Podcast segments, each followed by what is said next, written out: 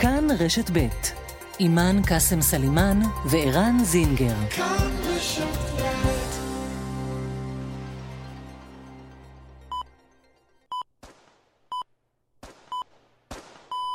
שיא נרצחים בחברה הערבית, 150 מתחילת השנה.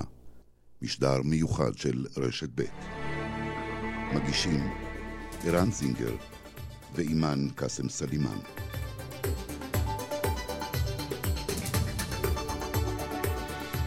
כאן רשת ב', משדר מיוחד. אימאן קאסם סלימאן, שלום. שלום לך, ערן זינגר. אימאן, את יודעת, חששו מהרגע הזה. הרבה דיברו על הרגע הזה. לא האמינו שהוא יגיע, ולפעמים כשמדברים על רמת הכאב, על גובה הכאב בחברה הערבית, מדברים על מספרים. והיום מדברים על 150. 150 נרצחים בחברה הערבית מתחילת השנה. כאשר הזכרנו בעבר, ערן, 150 נרצחים בחברה הערבית, חשבנו שזה חלום בלהות, בלתי אפשרי. מספר הזוי, אבל הנה הגענו. ועוד 150 משפחות שכולות הוספנו לספירה הכואבת פשע, אלימות, סחר בנשק, פרוטקשן וכישלון של כל המערכות. בשלוש השעות הקרובות, אימאן, את ואני נתעמק במספר הזה. מה עומד מאחורי 150 נרצחים בחברה הערבית מתחילת השנה? מכיוונים שאת יודעת, נדמה שלפעמים בחברה היהודית וגם בחברה הערבית נמנעים לעסוק בהם. ננסה להסתכל על הזווית החברתית, הזווית הכלכלית של מה שקורה בחברה הערבית היום, בכל מה שנוגע לאלימות והפשיעה, וגם נחזור אל כמה מהסיפורים שהיו מזעזעים אז ונשמעים מזעזעים עוד יותר אפילו היום. נדבר עם מי שאיבדו את היקר מכל. אבא, אישה, בן, אזרחים ערבים, אזרחיות ערביות, שהאלימות בחברה הערבית דפקה על דלת ביתם ושינתה את חייהם, הרסה את המשפחות שלהם, איך הם מתמודדים היום. מה זה להיות ערבי בישראל היום, כשיש כל כך הרבה אלימות, ומעשי הרצח הם דבר שבשגרה? היום זו לא סתם עוד תוכנית רדיו. זה לא משדר שגרתי. זה מסמך חשוב, אותו נניח בידי מקבלי ההחלטות שכשלו בלשמור על חיינו, על חיי ילדינו. סקירה מעין ראי, אותו נניח בפני כל החברה הישראלית, ערן, כדי שנעכל שבעיית הפשע לא מסתיימת ביציאה מאותו כפר או אותה עיר. זו בעיה של כולנו. כל אזרח במדינת ישראל וכל מקבל החלטות וכל בעל תפקיד חייב להיות מודאג מהמצב שהגענו אליו. ננסה להבהיר כאן שגם מי שאינם חיים ביישובים הערביים צריכים לדעת שמה שקורה שם, גם בתוך הגבולות של היישובים הערביים, משפיע וישפיע בסופו של דבר על המדינה שלנו, של כולנו, וכנראה גם בטווח הקרוב. איך פותרים את זה? איך מטפלים בזה? מה עושים היום, או מה צריך לעשות היום, כדי לשים קץ לאלימות המשתוללת? מכאן, רשת ב', אנחנו נוציא זעקה, בקשה, קולות של מי שאיבדו את יקיריהם. אתה חושב שזה ישפיע? אני מקווה שכן. נראה. 150 נרצחים, משדר מיוחד, כאן רשת ב'. העורכת שושנה פורמן. המפיקים אביגל בשור וערן ירשד אבו נימר. טכנאי השידור אילן אולצהאוזן. באולפן אימאן קאסם סלימאן. וערן זינגר. אנחנו מקווים ששלוש השעות הקרובות ישנו במעט את הדרך שבה אתם ואתן מסתכלים על מה שקורה היום בחברה הערבית בישראל. ואני רוצה להגיד מילה, הצילו. זו המילה. וואו.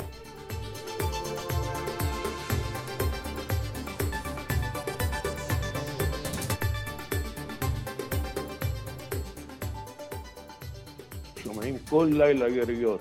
מאיפה זה בא? מאיפה הנשק? אנחנו חיים ב-2023 ואנחנו לא יודעים מאיפה נשק במדינת ישראל. המשפחה במצב נוראי, שבורה לגמרי, ילדה צעירה, בחורה צעירה, כל החיים בפניה, ככה הלכה בכדור שעולה שני שקל. על מה? על מה? על שום דבר.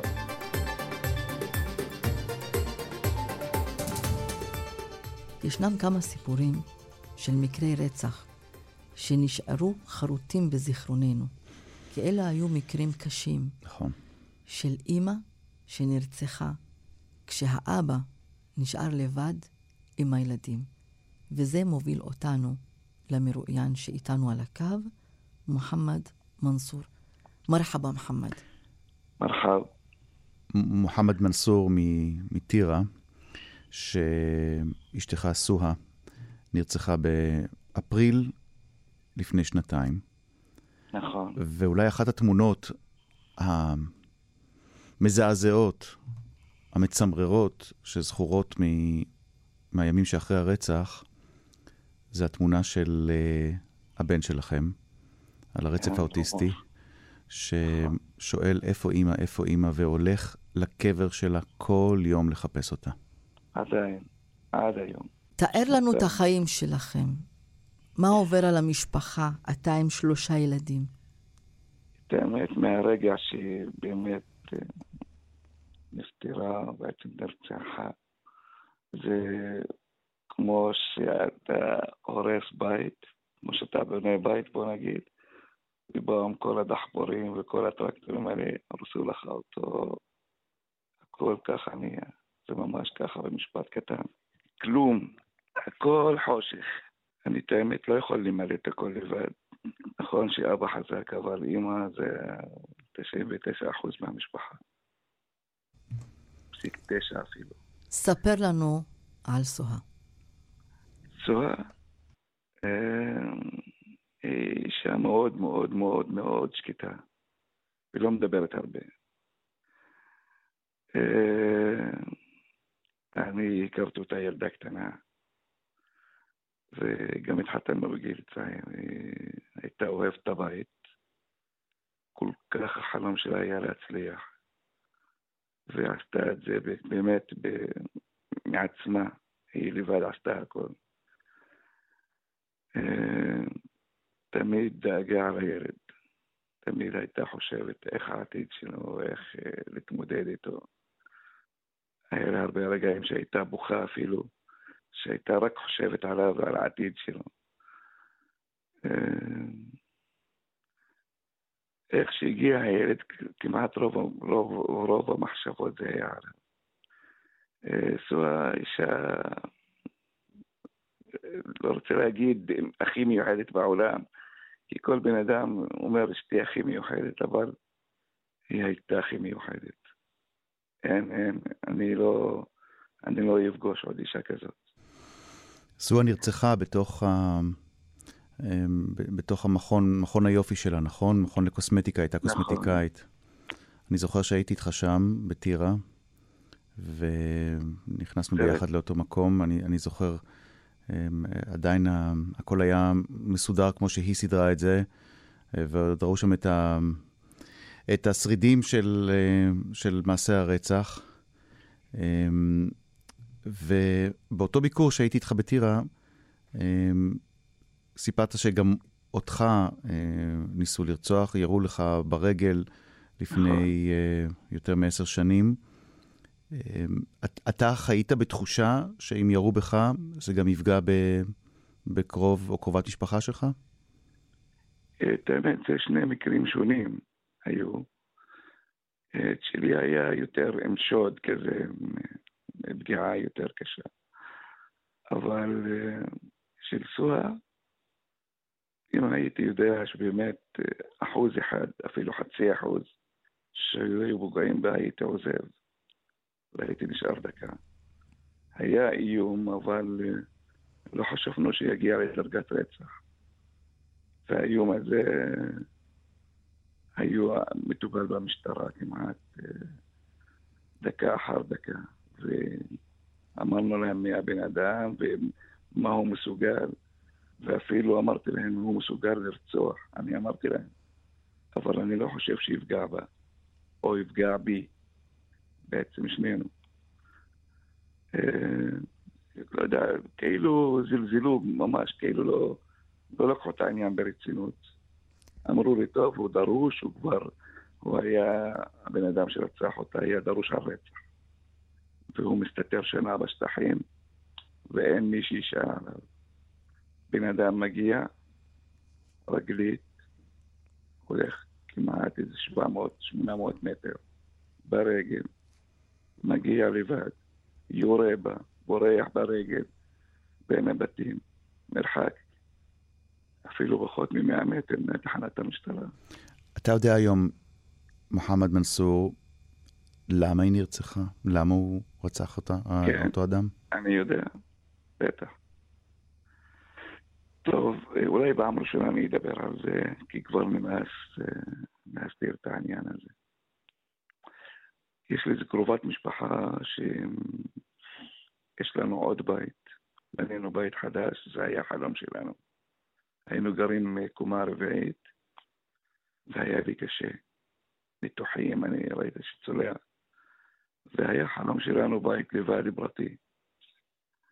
ובנינו בית, נשארנו בית uh, בצד, ונתנו את הבית כאילו שמי שתשב פה מהמשפחה, ללא תמורה, נשבע לך שש שנים, לא לקחנו עשר אגורות ממנה. שהיא רק תשמור על הבית ותשלם את הארנונה והמים. אשתי הלכה אליה, אמרה לה, יש עד שש שנים יושבת בבית. שלחו לי עיקולים, אני, יש לי עסק חדש, יש לי צ'קים, בגלל שאת לא שילמת את המים והארנונה. אה, טוב, אה, אני, אין לי לשלם, זה מה שיש. אמרה, מה זה מה שיש? את יכולה, את, אין לך, את, אין לך כסף אה, לשלם את המים והארנונה מספיק שאנחנו עושים לך טובה ולא לוקחים שכירות. אז אמרה לה, אף אחד לא עושה לי טובות, וזה מה שיש, לא רוצה לשלם. אמרה, לא רוצה לשלם, תקחי את הדברים שלך. תצאי. עדיף לסגור את הבית מאשר לי חובות. אז אמרה לה, מה, את רוצה לזרוק אותי בחוץ? אמרה לה, לא זורק אותך. תשלמי את הכסף לפחות. אז הבן שלה משתייך. לאחד העבריינים והמשפחה הכי, הכי אלימה בטירה. סיפרה לחברים שלו שאשתי אמרה לה, יאללה, תעופי מהבית. ושהבן שלך העבריין, הוא ישיג לך בית, אם אין לך כסף. לא מקובל עליו. אני, השם שלי מצלצל איפה שאני הולך, סתם אישה תזרוק את אמא שלי בחוץ. לא חשב פעמיים. אישה, אימא נרצחת בגלל חש... חשבון... משפחתי. משפחתי, חשבון של מים וארנונה. זה נשמע מטורף. אבל עוד משהו, מוחמד. אנחנו יודעים שרוב התיקים נשארים פתוחים, והרוצחים מסתובבים חופשי. מה זה עושה לך ואני מניחה שזה עושה גם למשפחות אחרות, שאתה יודע מי הרוצח, אבל הוא מסתובב חופשי, והוא לא נמצא מאחורי סורג ובריח. אם לא רוצים, המשטרה לא רוצה להסגיר אותו. אני אגיד לך את האמת, אני הייתי בימהר. אמרתי להם, אני, הוא נמצא בטול כרם כרגע, במחנה הפליטים שם. כי קרובי משפחה שלו שם, הדודים שלו, ואבא שלו שם. המקור שלו מהשטחים, אבא שלו. מוכר נשק, מוכר סמים, עושה שם מה שבא לו משתולל, והמשטרה יודעת. הוא אומר לך, אין לי מספיק כוח לתפוס אותו. אמרתי לו, מה אין לך מספיק כוח? נועה נרצחה, אה, לא יודע איפה, בירושלים, 24 שעות מביאים את הבן אדם מתוך מרתף בג'נין, מה אתה מקשקש? הוא אומר, זה השב"כ אה, מתערב, אז תופסים. אמרתי, מה טוב, אז אשתי קוראים נשואה, לא נועה. את האמת, זה שכחתי. מה הקשר? רצח זה רצח. והוא לא רק דרוש על הרצח של אשתי, הוא רצח ילד. ילד. ויש עדים על התיק שלו. יש עדים על התיק שלו, האימא של הילד, אחותו של הילד. באותו יום, אה, הבת שלך אמרה לך, אבא, יריות, יריות. ואז נכון. אמרת לה, זה רחוק. בוא תתאר למאזינים מה קורה בחברה הערבית, ביישובים הערבים, שיריות זה הפך להיות קולות רגילים. חלק מהנוף. חלק מהנוף. נכון. זה היה במקרה בשעת, אה, בשעה חמש, חמש וחצי כמעט, חמש ורבע. בכללי, אה, כששומעים יריות בשעה כזאת, אולי זה בחתונות, שעושים את המקלחת לחתן, אז בשעה, אתה יודע, אולי יותר... אה, ובמקרה היריות שעלינו לאוטו, זה היה נשמע ממקום אחר. כי זה, לא יודע מה עושה. כי זה היה בתוך, בתוך המקום שלה, אז צלצל כזה.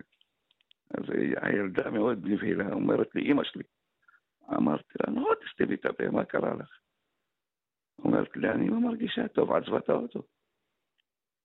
היא עזבה את האוטו, התחילה לרוץ לכיוון אמא שלה. ועוד אני ירדתי עם האוטו, לא ראיתי משהו. פתאום אנשים חוזרים, מלא אנשים מול ה... אני חשבתי שירו על העסק, לא יותר, כי ירו על העסק לפני זה. כמעט אה, שבוע לפני. פתאום אתה נכנס, אה, הילד אה, קודם כל ליד אמא שלו עומד ככה בהלם.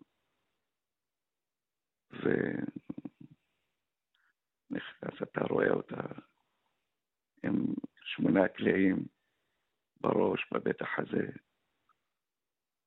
את יודעת, זה משהו שהילד היה במרחק חמישה מטרים מהרצח. הוא הראשון שבא אמר לי מי רצח אותה. אמר, אני ראיתי אותו. הוא זיהה אותו. הוא מכיר אותו, והוא זיהה אותו. תגיד, מי... איך אתה רואה את העתיד? מי יטפל בילד? מי יטפל בבנות שלך? מי, מי יטפל בך? אני בעצמי צריך טיפול, אבל uh, זה לא הזמן שאני אטפל בעצמי. אני צריך הרבה כוח לילד. אני קם אותו מ-6 בבוקר עד 12 בלילה. אין חיים, אני לא מכיר את האנשים בחוץ. אה, הילד היה בתפקוד בינוני, עכשיו תפקוד נמוך מאוד. טיפול של העירייה, אפס. הוא בלי מסגרת, בלי כלום. הכנסנו אותו למסגרת בהתחלת השנה. הייתה זה אה, מנהלת בית ספר, שלקחה אותו וזרקה לי אותו. אומרת, הוא לא מתאים לבית ספר שלי, מאז הוא שנתיים כמעט אצלי. הילד אה, נהיה אלים מאוד, מאוד, אה, קשה מאוד.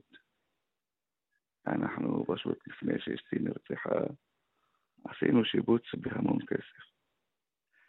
רוב השיבוץ כמעט הכל נהרס בבית, טלוויזיות שבר, דלתות, ואני את האמת לא, לא יודע מה לעשות את האמת. עומד רק ומסתכל. אין לילה שאני לא בוכה, אני אגיד לך את האמת. אין, אין, אין מצב. והגעתי גם למצב שהייתי אומר, אה, אה, אלוהים, אל תפתח את העיניים אם אני עוצר אותם. זהו, אתה, אתה מתרסק. אתה פשוט מתרסק, כן. האמת, גם כשאני מחזיק את הילד, אין מספיק זמן שאני אטפל בבנות. אני למזלי שהבנות קצת גדולות, אבל הן גם צריכות טיפול. ילדה בת 18, שרק סיימה תיכון בקושי הצלחתי להיות איתה בטקס הסיום, בגלל הילד. אז אה, פשוט אתה רואה את הקריסה, אבל אתה אומר, יאללה, יכול להיות שיבוא טוב יותר. אבל כל עוד עובר הזמן זה פשוט... אה, אה, אני לא ידעתי ש... שככה יהיה. מוחמד מנסור, אנחנו שומעים את ה... אימאן ואני שומעים את הדברים שלך, ו... ואימאן ואני שמענו הרבה סיפורים בחיים. זה סיפור שהראש לא מסכים לקלוט, לא להאמין. קורע את הלב ואת הנשמה. הילד, הילד אה, שלשום אה, שבר ידיות של האקסבוקס. אז אני אומר, לא קונה לך יותר. ועלינו לאוטו. הוא אומר, אני רוצה להגיד לאימא שלי. אז אנחנו הולכים לבית קבר. אז הוא צועק, אומר לה, תגידי לאבא שיקנה לי. הוא לא רוצה לקנות לי וזה.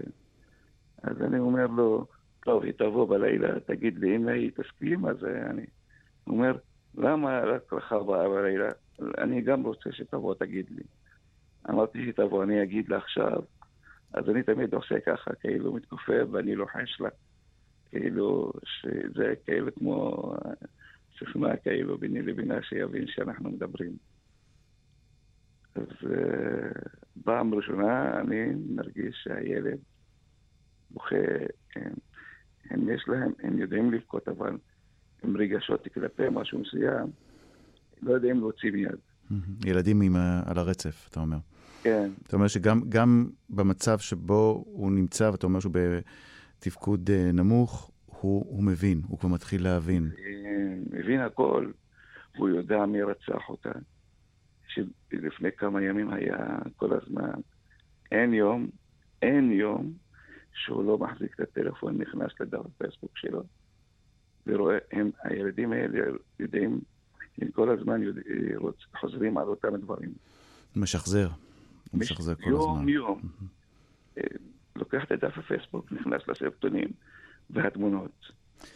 אז... אה, מוחמד, אה, אימאן ואני שולחים לך חיבוק, שולחים לך... תודה, תודה, ירון. ולילדים. ולילדים. תודה, הרבה תודה.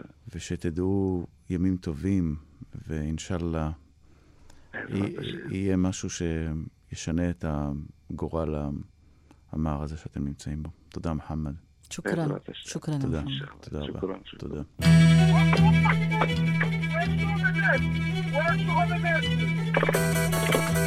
אני מפחד.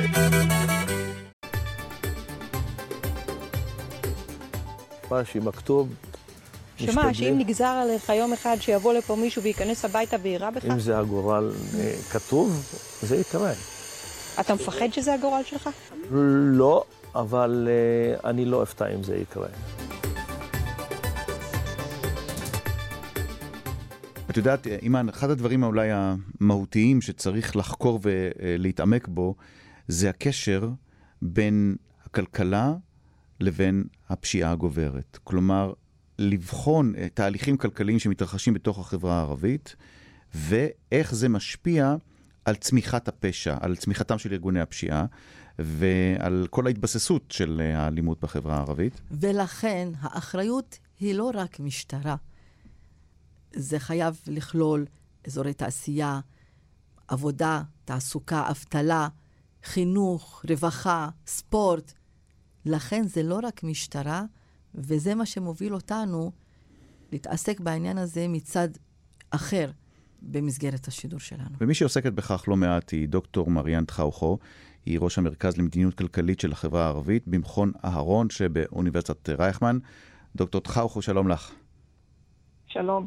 שלום, שלום. שלום לך, דוקטור מריאן טחאוכו. כמה, כמה זה ברור היום הקשר שבין הכלכלה בחברה הערבית לבין הפשיעה, או המצב הכלכלי בחברה הערבית לבין הפשיעה הגוברת? תראה, הנושא של שיעורי פשיעה גבוהים באוכלוסיות מוחלשות היא תופעה שקיימת בכל העולם המערבי. היא לא ייחודית לאוכלוסייה הערבית בישראל. השאלה שנשאלת היא, למה היא התרחבה כל כך בשנים האחרונות? כלומר, לפני 20 שנה המצב בחברה הערבית לא היה כמו היום. חלק, אה, תלך לכל יישוב ערבי בישראל היום, יגידו לך שלפני 20 שנה לא היה דבר כזה שמישהו נכנס לעסק לאור יום ויורה לכל עבר והורג אנשים בלי, בלי, בלי הבחנה. Mm-hmm. מה קרה בעצם בשנים האחרונות? אני עוסקת במחקר כלכלי על החברה הערבית כבר מעל עשר שנים, ואחד השינויים המשמעותיים ביותר שאני, אה, שאנחנו מזהים בנתונים בשנים האחרונות, הוא מגמת הירידה בשיעורי התעסוקה של גברים ערבים צעירים, הבנים מביניהם. כיום צעירים ערבים אחרי תיכון לא מצליחים להשתלב בתעסוקה. למה? שני דברים. קודם כל, מצד אחד, שוק העבודה משתנה. מיום ליום רמת הכישורים והמיומנויות הנדרשים כדי להשתלב בתעסוקה הולכים וגדלים. מצד שני, כשאנחנו מסתכלים על הצעירים הערבים, רמת הכישורים והמיומנויות שלהם לא עולים. להפך, הפערים בינם לבין הצעירים היהודים רק הולכים וגדלים. ואני אסביר. המחקרים שלנו מראים פערים מאוד גדולים בהישגים במערכת החינוך. הקבוצה עם ההישגים הכי נמוכה מכל הקבוצות זה הבנים הערבים. לדוגמה, שני שליש מהם לא זכאים לבגרות, מה שאומר שהם לא יכולים להשתלב בשום סוג של השכלה על-תיכונית אחרי, אחרי י"ב. אבל היום אנחנו יודעים שתעודת בגרות היא לא מהות הכל. לא פחות חשוב, ואולי אפילו יותר חשוב מזה, זה הנושא של כישורים ומיומנויות, שה, שהשיח על הנושא הזה רק הולך וגדל, ויותר ויותר במחקר אנחנו מבינים עד כמה זה חשוב. ואני אסביר למה אני מתכוונת. קודם כל, כישורי שפה. רמת השליטה בשפה העברית במגמת ירידה בקרב צעירים ערבים עד לא קיימת. היום צעירים בני 18 לא מדברים עברית, ותחשבו, כדי להשתלב במסגרת כלשהי ב- ב- ב- בישראל היום, אתה לא יכול בלי עברית. היום זה אחד החסמים הכי משמעותיים ביכולת של צעירים להשתלב במסגרת כלשהי אחרי תיכון. אבל לא רק. בואו נדבר על דברים נוספים, כישורים דיגיטליים. מאז פרוץ הקורונה אנחנו יודעים עד כמה זה חשוב. וכישורים רכים. מה זה כישורים רכים? חשיבה ביקורתית, יצירתיות, פתרון בעיות מורכבות, עבודת צוות, לימוד עצמי. תחשוב, זה מושגים שבכלל לא קיימים במערכת החינוך הערבית. דוקטור מריאן טחאוכו, דוקטור מריאן טחאוכו, אבל בכל זאת, אם אנחנו נסתכל על התמונה הכוללת, קודם כל, בואי נגיד 90 אחוז מהחברה הערבית, אין להם קשר לארגוני פשע ולנשק. ואני רוצה גם לשמוע איך את באמת מתארת את המצב או האבסורד הזה, שיש את הקבוצה שאת אומרת, שהם בלי תעסוקה, בלי בגרויות, בלי מיומנות, והם אבודים, אבל מצד שני, תראי מה קורה כשאנחנו רואים שכמעט 30 אחוז ממערכת הבריאות הם ערבים, שזה רופאים, רוקחים, פיזיותרפיסטים, תזונה וכולי. אנחנו רואים היום צעירים ערבים שנכנסים גם להייטק. אנחנו רואים הרבה עורכי דין, מהנדסים. תראי מה קורה בטכניון, באוניברסיטאות אחרות. אז תסבירי לנו את האבסורד הזה, שמצד אחד יש לנו הצלחות שאנחנו גאים בהן, ומצד שני יש לנו את מה שאת מתארת, פשע, נשק, חוסר מעש. השאלה שלך אה, אה, אה, מצוינת. את, את, את צודקת לגמרי, זה לא, זה לא במקרה, את רואה פה שתי מגמות מקבילות שקורות בתוך החברה הערבית, והן סותרות אחת את השנייה והן קורות במקביל.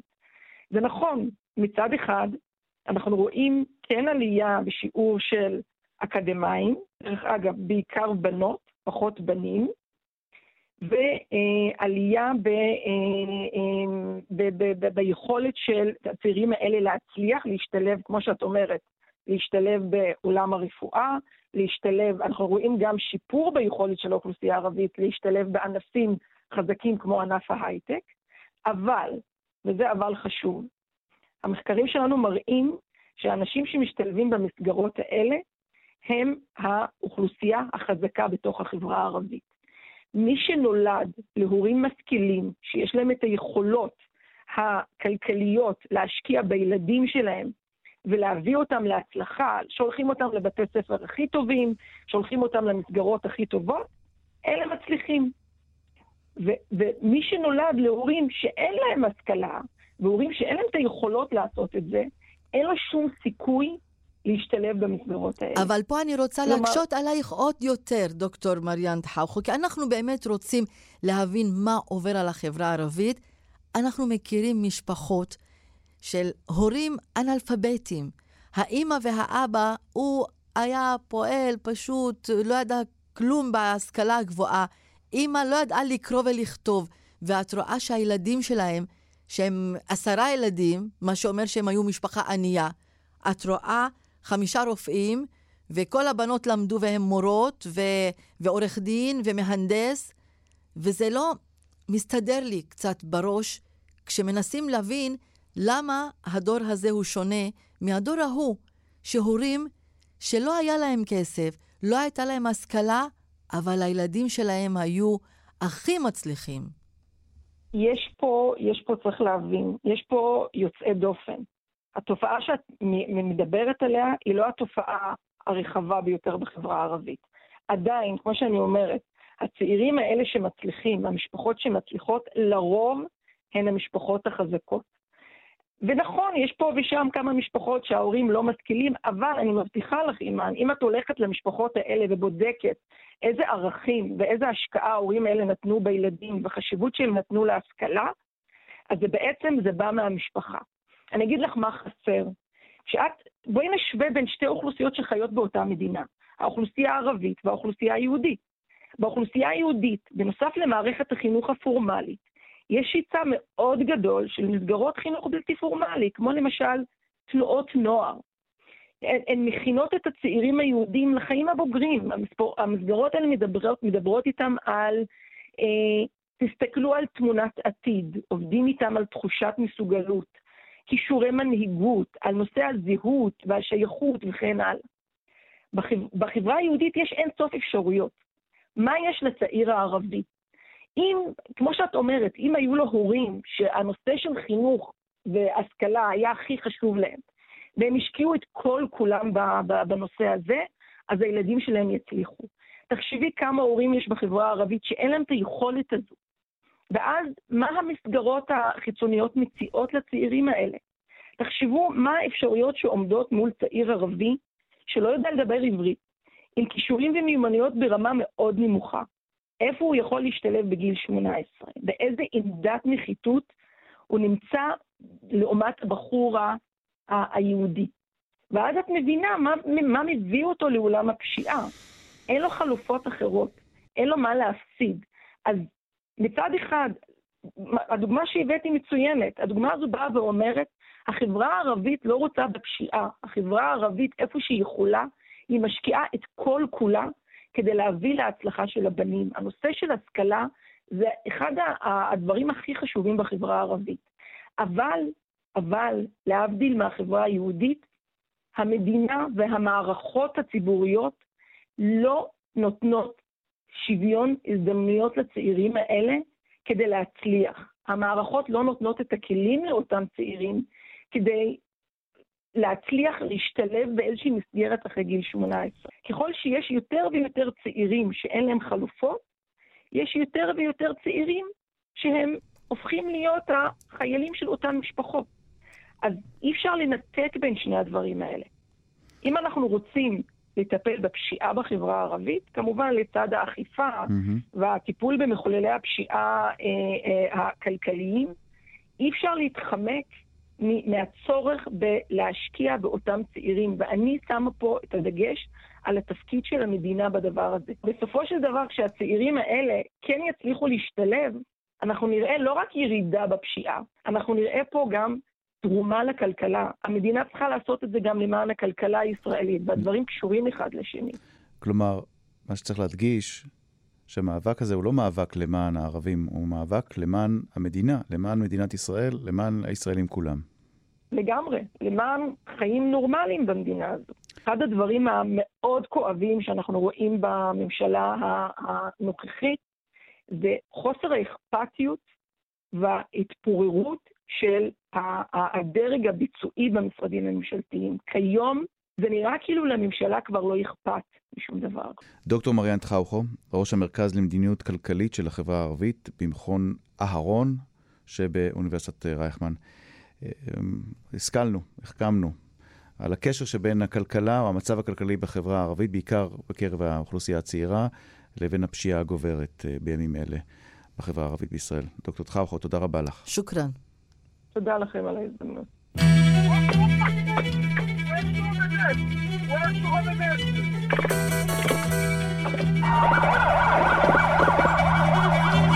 אני מפחד.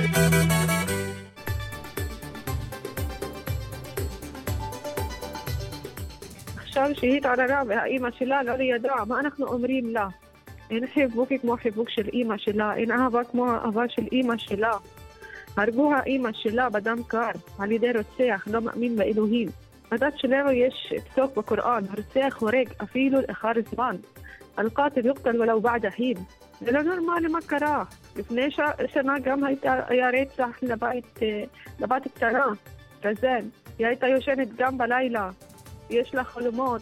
אנחנו כולם יודעים מה יש לנו, מי יש לו נשק. מי הוא עושה בעיות כל יום בלילה. אנחנו כולם שותפים בפשע הזה.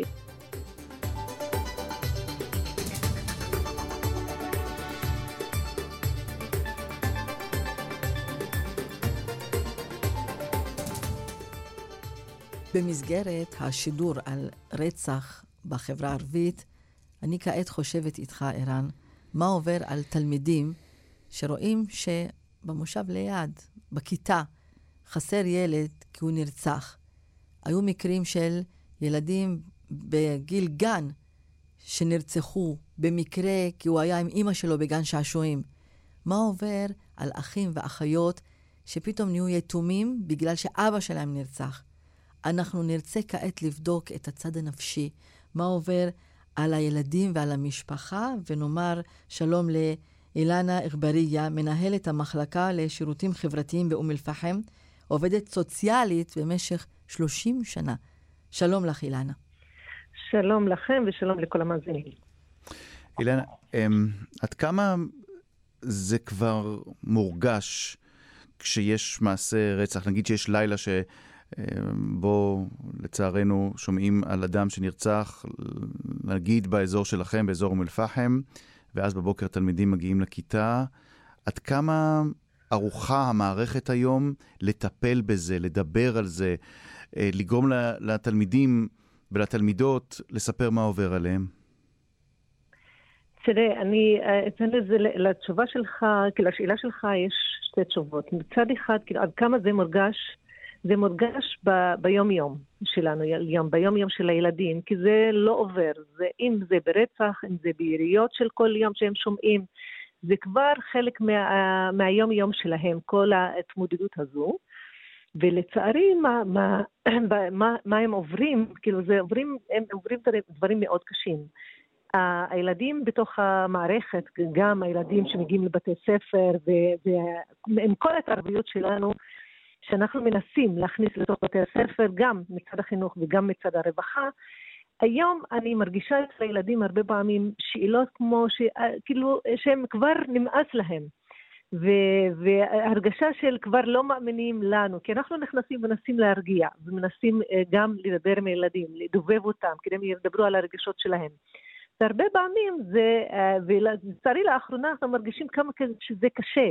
כי אתה נכנס ויש עוד רצח ויש עוד רצח, והם כבר התחילו להרגיש שזה לא, לא יפסיק, ולאבד אמון במה שקורה, ולצערי גם לאבד אמון באנשי המקצוע שנכנסים אליהם לתוך בתי הספר.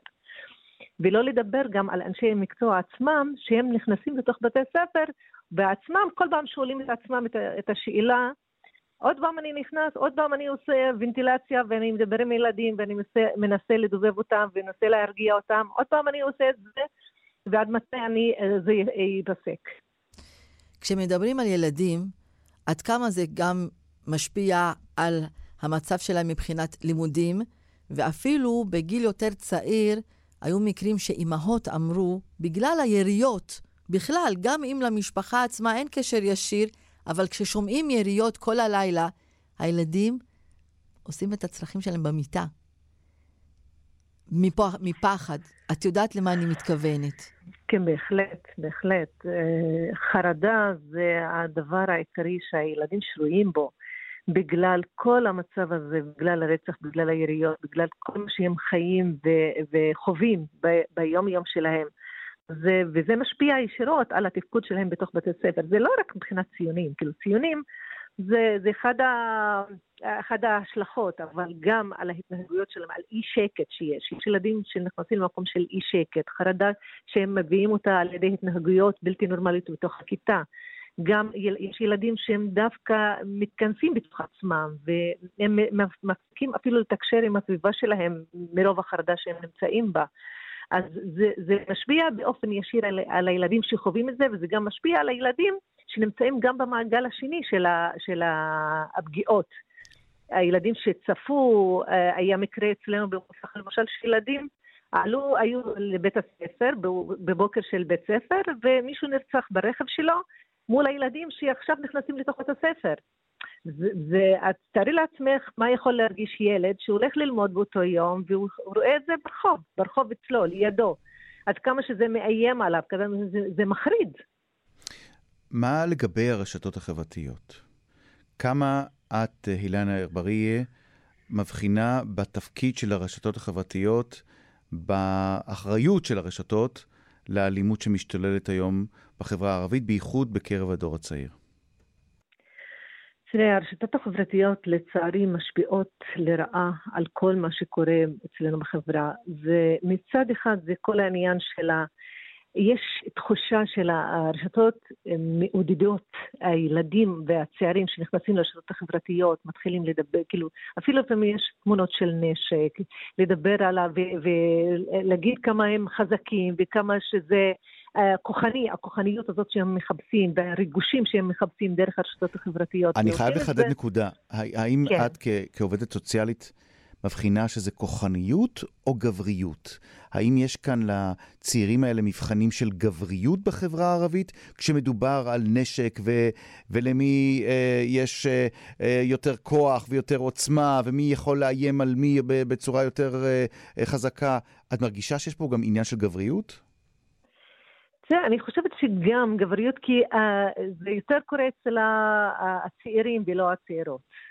Uh, uh, אנחנו רואים את התמונות האלה, אנחנו רואים את, רואים את ה, מה שהם מביעים, מביעים מבחינת כוחנות, זה, רואים את זה יותר אצל הצעירים ולא אצל הצעירות, וזה יכול להיות שכל העניין של גבריות זה כן נוכח וזה קיים, וזה, ו, ואנחנו מתמודדים עם זה גם בצורות אחרות במחלקת הרווחה, בכל העניין של האלימות במשפחה. אנחנו כל כך רואים את זה וכל כך מרגישים את זה בתוך, בתוך המחלקה. ואני רציתי גם להעלות לגבי רשתות חבריות עוד צד, שזה בעצם אחרי שקורה הרצח. אנחנו, תראה, אנחנו, התפקיד שלנו גם להיכנס לתוך, ה, כאילו, עם המשפחות, לתהליך טיפולי ול, ולעזור להם להתמודד עם האובדן ושכול שהם חווים. והרבה פעמים אחד הקולות שאנחנו שומעים מאוד חזק בתוך המשפחות זה איך הם מקבלים את ה... מודעה על הרצח, איך זה מגיע אליהם, והרבה פעמים זה מגיע אה, דרך הרשתות החברתיות בצורה מאוד מאוד מאוד קשה. שאנשים הם לא אומרים, מספרים לנו עד כמה שזה קשה, שהם מתחילים לראות את הסרטונים ואת הדיבורים של האנשים, ומפיצים את זה לכל אחד ואחד בעולם, וזה כל כך מכביד על המשפחות. זה מרגישים מושפלים, מרגישים שזה מ, מ, שם אותם בפינה הזאת של ה, גם המשפחה הזאת של, ה, של הפשע, והמשפחה, וזה יותר יותר מקשה על ההתחברות שלהם אחר כך לחברה והחזרה שלהם לחיים הנורמליים שלהם, כי זה נמצא ונוכח וקיים. ותאר לעצמך, הילדים שצופים בסרטונים האלה. לא רק המבוגרים שמתחילים להיכנס ולצפות בסרטונים האלה, ומישהו שאבא שלו נרצח, והוא כל הזמן מסתכל על, על, על התמונות של האבא שלו, והילדים בכיתה מסתכלים ומדברים על זה בתוך הכיתה. זה כל כך כל כך קשה, שזה מופיע בצורות מאוד, גם אה, אה, מאוד משמעותיות בדיבורים ובשיחות של המשפחות האלה על, על האובדן שלהם. אילנה, את עובדת סוציאלית מזה 30 שנה. Mm-hmm. תארי לנו איך השתנתה העבודה שלך, המקצוע הזה של עובד סוציאלי. אני יכולה גם להוסיף אה, פסיכולוג, מחנך. איך זה השתנה בשנים האחרונות? כי המציאות היום היא לא כמו מה שהיה בשנות ה-90. תראה, אה, הוא השתנה ברמות מאוד גבוהות. זה השתנה גם בעניין של המורכבות והאתגרים שאנחנו חווים באופן יומיומי בעבודה שלנו. כי פעם גם המקרים והבעיות שאנחנו טיפלנו בהם, הם היו אחרות. זה היה גם העניין של ה... למרות שהייתה, אז הסטיגמה היא הייתה קיימת כל הזמן על טיפול. טיפול זה, גם בחברה הערבית במיוחד, זה קשה לפנות לטיפול, לקבל עזרה, זה, זה דברים שהיו קשים כל הזמן.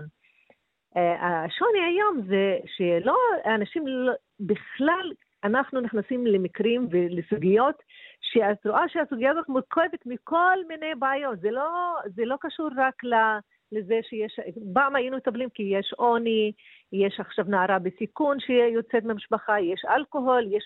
זה היה משהו ספציפי עכשיו נכנס למשפחה ויש סוגיה שאת מטפלת בה. היום המשפחה מורכבת מכל כך הרבה סוגיות, וכל העניין של האלימות כל כך הכביד על ההתערבויות שאנחנו עושים, כי זה כבר חלק מה... מההוויה של, ה... של העבודה שלנו. זה קיים ביום-יום, ועובד סוציאלי חייב להיכנס לתוך המשפחות, ו... ויש את הצד של. גם כל העניין של החרדות שהצוותים חווים. כי פעם עובד סוציאלי הלך לביקור בית, לא היה צריך לקחת מאבטח. ולא היה צריך לקחת עוד עובדת שמשתיים ייכנסו, נכנסו לבתים, ביקרתו, אני זוכרת את עצמי מסתובבת ברחובות, נכנסת לבתים, מבקרת במשפחות, בלי להרגיש פחד, בלי להרגיש אה, סיכון. היום זה כל כך קשה. עובדות, לפעמים עובדות מסרבות אפילו לצאת לביקורים, מתוך הקשה שזה מסכן אותם. למרות שיש מאבטח, ולמרות שאנחנו מנסים לשים כאילו כל הכלים שאפשר להבטיח, את, אה, להבטיח שיהיו, אה, אה, שילכו למקום הזה, אבל הן מתקשות, זה קשה, זה מסכן, מסכן את הצוותים, וזה אמיתי, אני לא יכולה להגיד לעובדת, זה לא אמיתי, זה אמיתי. מי היה מאמין?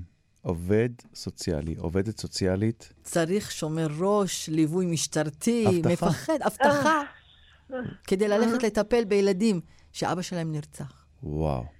אה, זה, איזו זה... מציאות. כן, מציאות מאוד קשה. ואתה, אה, אני לא יודעת אם את, מוכר לכם את העניין של, אה, גם בחברה הערבית, כל העניין, בחברה המוסלמית למשל, אם יש אישה נרצח בעלה, היא לא יכולה לצאת מהבית, כאילו יש זמן מסוים שהיא צריכה להישאר בבית עד שהיא תוכל לצאת.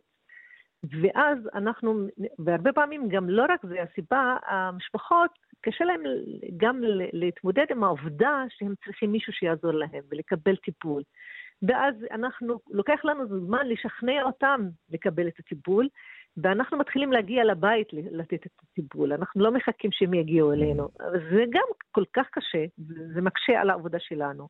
זה גם מבחינת יחידות זמן, זה מבחינת השקעה, מבחינת אה, מספר עובדים שצריכים להיכנס לתמונה. ואנחנו מקווים, זה, זה לא, ואנחנו לא מצליחים באמת לתת את המענה שאנחנו, שאנחנו חייבים לתת, זה, זה חלקי, מה שאנחנו נותנים. אילנה ארברי, מנהלת המחלקה לשירותים חברתיים בעיריית אום אל-פחם, עובדת סוציאלית 30 שנה, ואם יותר לי להוסיף, את עובדת סוציאלית 30 שנה, אבל השנים האחרונות הן השנים המאתגרות ביותר בעבודה שלך, נכון? בהחלט, בהחלט. שוכרן, אילנה, שוכרן. עפואן, יעתיקו לעפי, שוכרן כתיר. תודה רבה. מע הסלאם, ביי.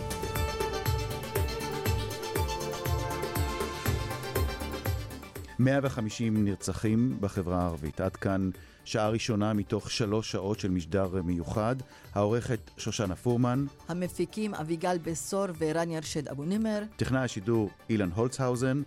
באולפן ערן זינגר ואימאן קאסם סלימאן.